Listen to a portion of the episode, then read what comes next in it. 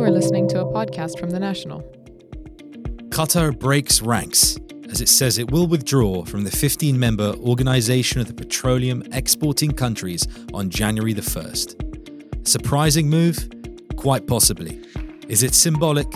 Is it political? Is it economic? It's all these things. You're listening to the Business Extra podcast coming from the National's newsroom in Abu Dhabi. I'm Mustafa Al Rawi, Assistant Editor in Chief. Let me take a moment to acknowledge the, the context of the politics surrounding uh, Qatar's decision to withdraw from OPEC. Um, June last year, uh, ties were severed with Doha by Saudi Arabia, the UAE, Bahrain, and Egypt over its support of extremist groups in the region, its reckless and destabilizing behavior, according to its neighbors. And this decision to withdraw from another grouping in which, or to withdraw from a grouping, sorry, in which Saudi and the UAE are members uh, would indicate it's isolating itself further, perhaps. Certainly, there, when it comes to what Qatar is saying about its decision, that it's a strategic move related to the fact that it's the world's largest exporter of LNG, which is gas cooled to liquid to be transported by ships and it wants to advance that leadership position and feels it can do so better outside of OPEC is one way to look at it. However, we can't completely uh, take away the situation with its neighbors and also the fact that Qatar itself is looking to stand out to distance itself from other countries in the region for a number of factors. Um, and also, there was a, a, a, not insignificant development last month where there was a cabinet reshuffle in Qatar. And actually, Saad Al Kaabi, who is currently the Minister of State for Energy Affairs and, and, and announced the move of, of leaving OPEC, is a month into his new role. He's also CEO of Qatar Petroleum, which controls oil, oil, oil and gas production. Um, but he replaced Mohammed Al Sada, who was the former Minister of Energy and Industry, so a different role. Um, and he was also former chairman of Qatar Petroleum, Mohammed Al Sada. Now, the man who's the chairman of Qatar Petroleum is the, the brother of the emir. Um, and according to diplomats, um, these changes, which are also coincided with a number of other um, executives from the echelons of, of Qatari corporate scene becoming ministers was not a surprise. And perhaps could have happened earlier if it wasn't for the actual wider political context with the rift with its neighbors. So maybe we have to acknowledge as well that there are some factors at play here that may have driven this move by um, Saad Al Kaabi or reckless move or a uh, one that, that makes a big statement about what how Qatar sees itself. Um, his first job out of the gate is to withdraw from OPEC. Now markets were were reacting in the first 24 hours. What does this mean? A lot of speculation. Um, but but also we have to ex- expect, you know, to beg the question, um, you know, can it uh, advance its lead in LNG? There are a lot of com- there's a lot of competition out there, notably Australia. That's one of the reasons why Qatar had raised its ambitions after many years of not increasing production, had said it would by more than a third. And, and there are competing and changing supply and demand dynamics for gas. A lot of countries are eyeing gas markets as where the growth would be rather than oil. And the US is a big producer of gas as well. And all of this plays into the fact that um, Qatar has decided that to move forward on that, that it needs to um, uh, take itself out of an organization that's been a member of um, for 57 years, which, you know, is not insignificant. And again, if we come back to the politics of it all, we see that Qatar, rather than being allied with its neighbors, would rather stand alone.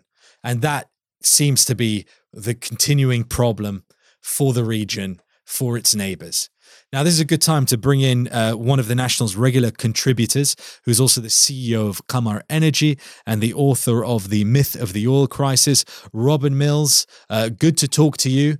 Um, obviously, there's been uh, you know a lot of factors at play politically and as well in gas markets. Yes, you know, I think Saad Al Kaabi, uh, who's the, been named as the new Minister for Energy Affairs, and he's the Chief Executive of Qatar Petroleum, he's been known for making some big moves and he was associated with a moratorium where, where Qatar decided to stop developing its North Field for, for several years. Uh, and so to reach a, a, maximum of its liquefied natural gas capacity, not expand that anymore. Uh, he was then associated with the decision which came in early 2017, so just before the, the boycott was imposed, um, to reverse that moratorium and, and, start development again and expand Qatar's LNG capacity. Uh, and now, of course, he's just been appointed minister and he's going to attend his, his first and last OPEC meeting uh, um, shortly. And um, uh, because, of course, you know, uh, just as he's come into office, uh, Qatar's announced that it will be leaving uh, leaving OPEC, and, and again, I'm sure he's very much behind that decision. As you alluded to, I think you know there are certainly the decision on leaving OPEC has, has, been driven by political factors, but the LNG strategy has been really driven by the market. Um, Qatar saw that it it had had the moratorium for several years. The, the LNG market was quite oversupplied, prices were low, and then the market was starting to turn around in 2017. Chinese demand was going very well, prices were rising, and people were seeing a gap in the market that would emerge in the early 2020s because there were there was new demand coming, but but no new projects. Um, and Qatar also kind of saw that it was potentially going to lose ground to Australia and the US, which which which are both launching a, a, lot of new projects that are going to be going to be coming in, particularly the US ones into the early 2020s. Um, so Qatar saw that they had, to, they had, to, maintain the market share. There was an attractive opportunity, uh, and and they wanted, if they could, I think, to, to at least deter some of the high cost projects and, and, and, stop them reaching um, reaching investment decision in, in other countries um, by expanding their own capacity. So, so the market stars were all aligned for that decision. I mean, having having uh, said all this about their strategy, about their ambitions in terms of, of LNG, um, and and and to echo sort of the UAE Minister of Foreign Affairs Anwar Gargash, who who tweeted that he he wasn't sure about the economic um, reasons behind this decision to withdraw from OPEC. One thing I need to understand, and, and perhaps you can give me some, your insight, is staying within OPEC and its quotas and its plans and its strategies, which clearly Qatar, being only the 11th largest producer in, in the group, has less sway than the bigger producers like Saudi or the UAE, or even allied non members like Russia on plans for production. How does that impact gas production? Are you binded by quotas as a gas producer that are set by OPEC? No, and, and OPEC has never never touched gas. Um, so in this announcement, when, when they explained their reasons, Qatar kind of explained, a rationale they wanted to focus on gas production. Um, now, if they mean, you know, focus in that that's their main thing and they don't want to be distracted by, by, by oil and by all the OPEC issues, you know, okay, that, that's, that's a kind of an explanation.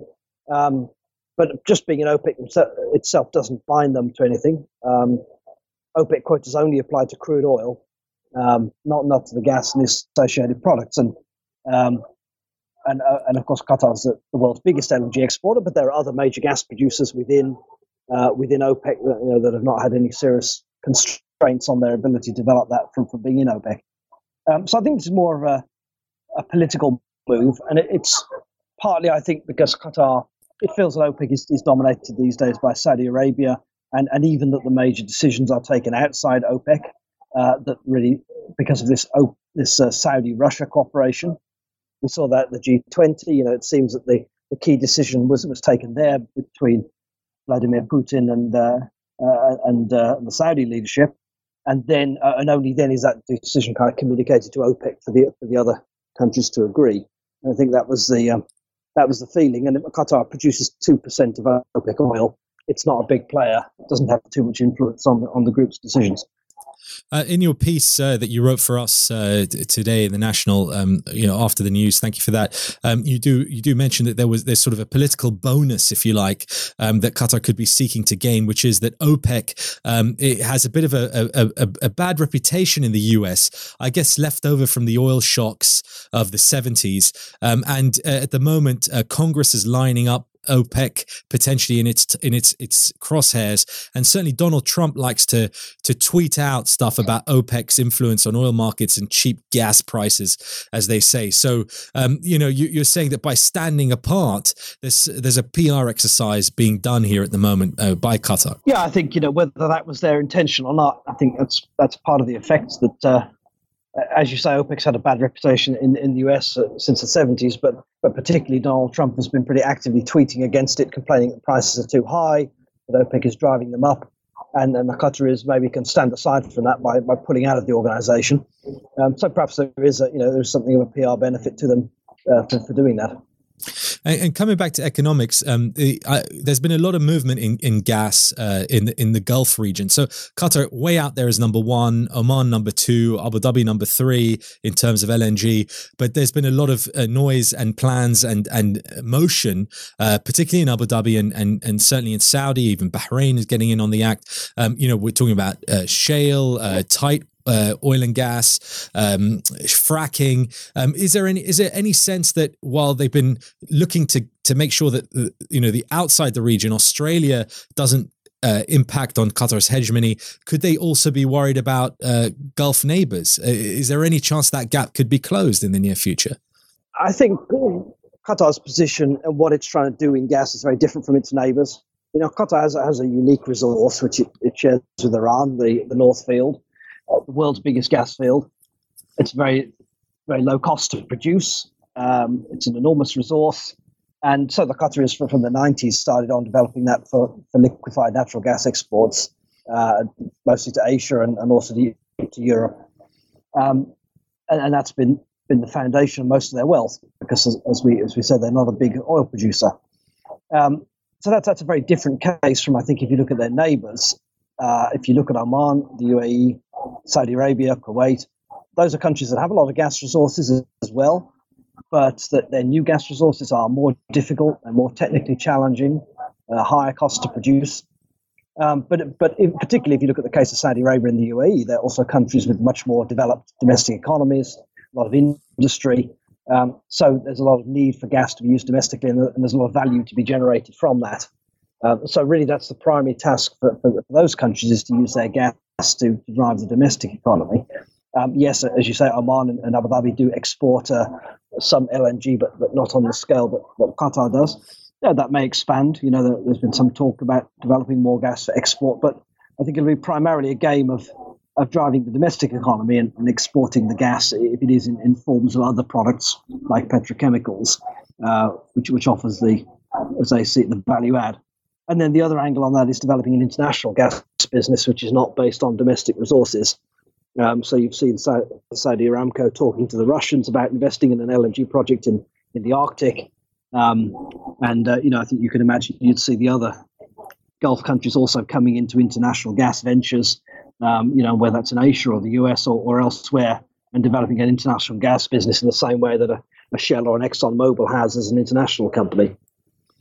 Uh, Mr. Al Kaabi said yesterday that they're not getting out of the oil business um, as a result of this. Um, they also said that that Qatar will make a will make a big splash in the oil and gas business. Um, and and and so you know the idea of there's some symbolism behind the move to withdraw from OPEC. Um, uh, whatever economics at play perhaps have been ongoing for a while, even even before um, uh, political ramifications came into it. But also you you kind of sense that that you know gas really is the up and coming um, battleground, if you like, um, for producers going forward. Certainly the there is a lot of um, bullishness about the outlook, both for supply and demand.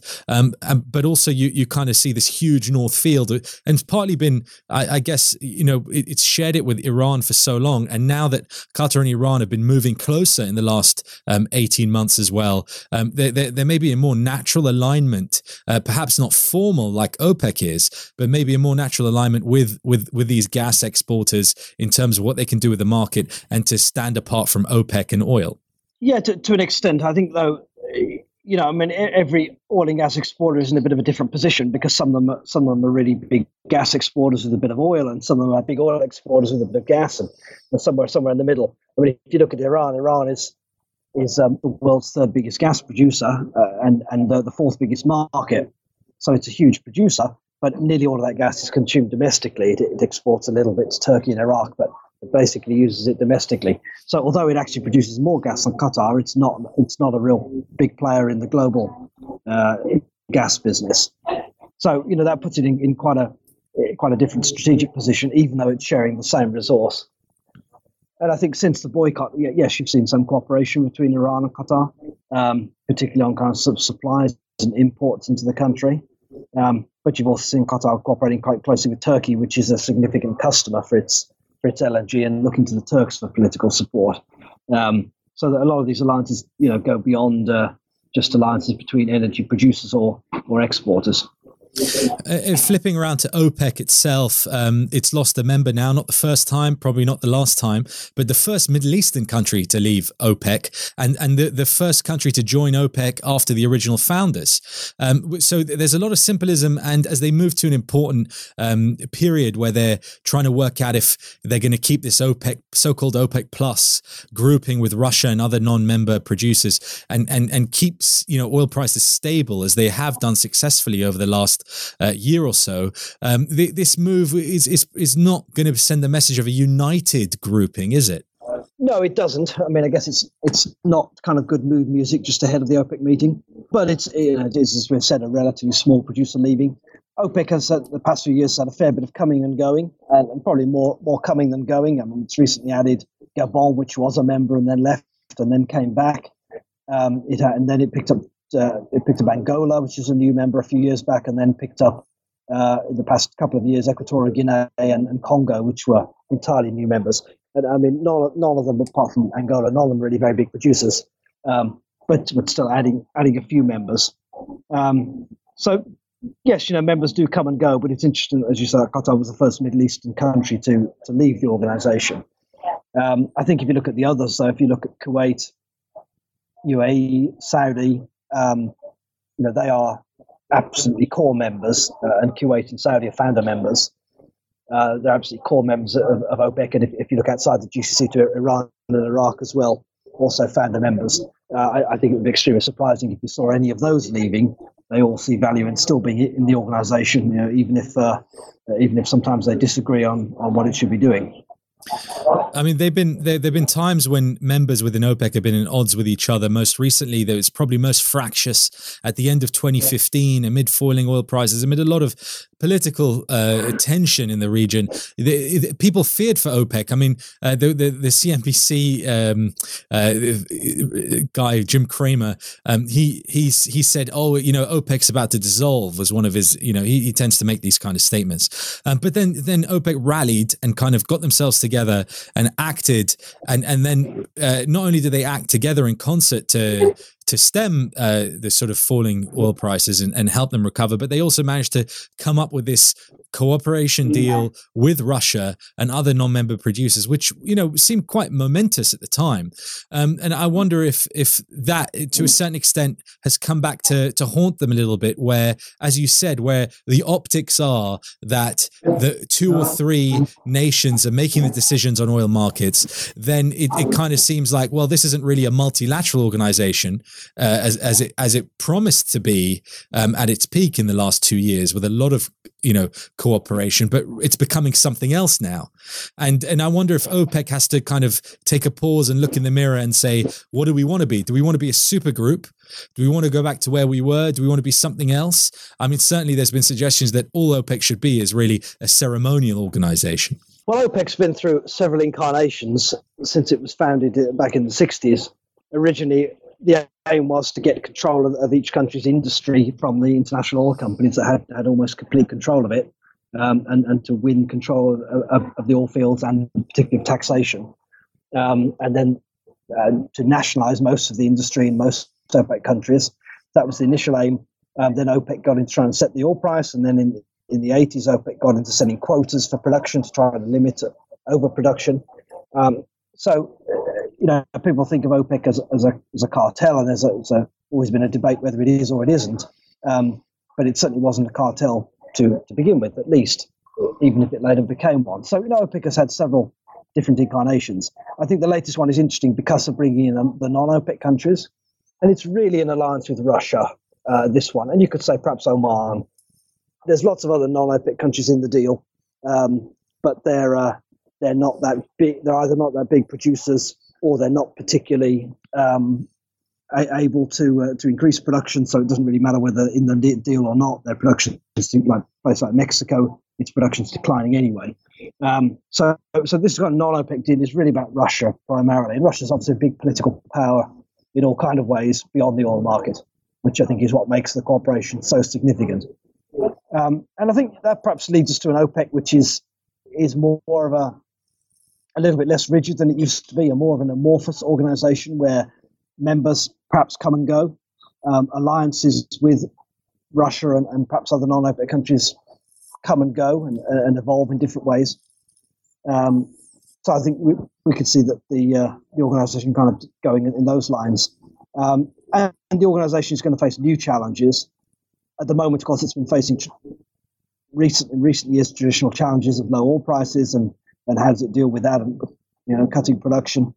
Um, but of course, that's driven by primarily by U.S. shale, which is is a new factor in the market.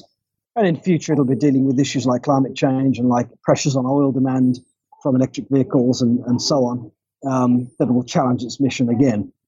So I think there's always a, a, a, call for an organization like OPEC. That doesn't mean that it always has to be dealing with that by, by increasing production or cutting production. There are um, there may be other forms of cooperation that it will have to evolve. Robin Mills, CEO of Qamar Energy and a regular contributor to The National. You can find his columns and his pieces at thenational.ae, of course. Uh, thanks so much for your time today, and we'll speak to you again soon. Yeah, thank you. So ultimately, many factors at play in terms of Qatar's decision to leave OPEC. The one overriding factor for me, looking at this now, is that energy has been dragged into the arena where politics, this dispute between Doha and its neighbors, uh, that has been relatively untouched in the last year and a half. Um, but it seems to me that that's a new arena in which Qatar will be pushing itself towards seeking to gain greater influence via its gas hegemony, but also not wanting to be part of the collective when it comes to OPEC, one of 15, but rather on its own. And what that could result in, in terms of the actions it now takes um, in, in energy markets, making that big splash, as they said they would, and the, the knock on effect for this region politically, economically, uh, symbolically, of course, uh, but uh, perhaps not necessarily a bullish factor for everyone looking at this region, perhaps maybe another bearish element. Uh, there'll be more to come, no doubt, as we as, as we see the next few weeks and months unfold. Um, but please do join us again next time. This has been an episode of the Business Extra podcast. Uh, before I go, allow me to tell you about our other programs, including Beyond the Headlines, which takes a deeper dive into the biggest news from the week with a distinct Middle Eastern point of view, and the Cricket Pod, where our experts shine a spotlight on the gentleman's game. Subscribe to both those shows as well as this one on Apple Podcasts or your favorite platform. Uh, let me thank our producer, Kevin Jeffers, and once again, do join us again next time.